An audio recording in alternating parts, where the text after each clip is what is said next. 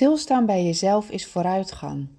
Het is erg belangrijk om stil te staan bij jezelf. Werkelijk voelen hoe het met je gaat, zonder oordeel, in alle eerlijkheid naar jezelf.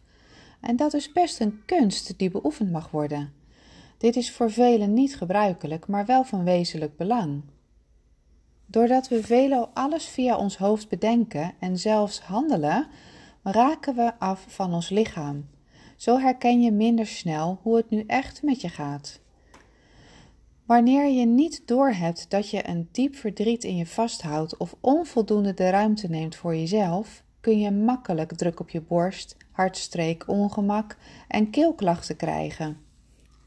Wanneer je weer eens te veel op je nek neemt en overal maar je schouders onder blijft zetten, zonder een gezonde portie rust te nemen, kun je al snel nek- en schouderklachten krijgen.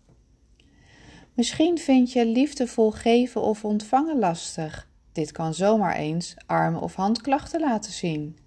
Om maar even te benadrukken dat de signalen van ons lichaam boodschappers voor ons zijn, waar we van mogen leren. Het heeft ons werkelijk iets te vertellen. Het is aan jou om zelf of met hulp te ontvouwen wat het te vertellen heeft. Wat maakt dat je vastloopt op dat deel van je lijf? Door werkelijk stil te staan bij jezelf kun je gaan ontdekken hoe het echt met je is. En kun je met zorg en aandacht aan jezelf werken, doen wat goed is voor jou. Plan eens een momentje in voor jezelf om te voelen en jezelf de vraag te stellen: hoe gaat het met mij? Dit hoeft niet zittend op een stoel met je voeten op de grond. Dit kan ook prima in stilte wanneer je lekker aan het wandelen bent. Of geniet van een kopje thee. Wanneer je je gedachten tot rust kunt brengen, gewoon door er geen aandacht aan te schenken. Je gaat de gedachten enkel waarnemen zonder oordeel.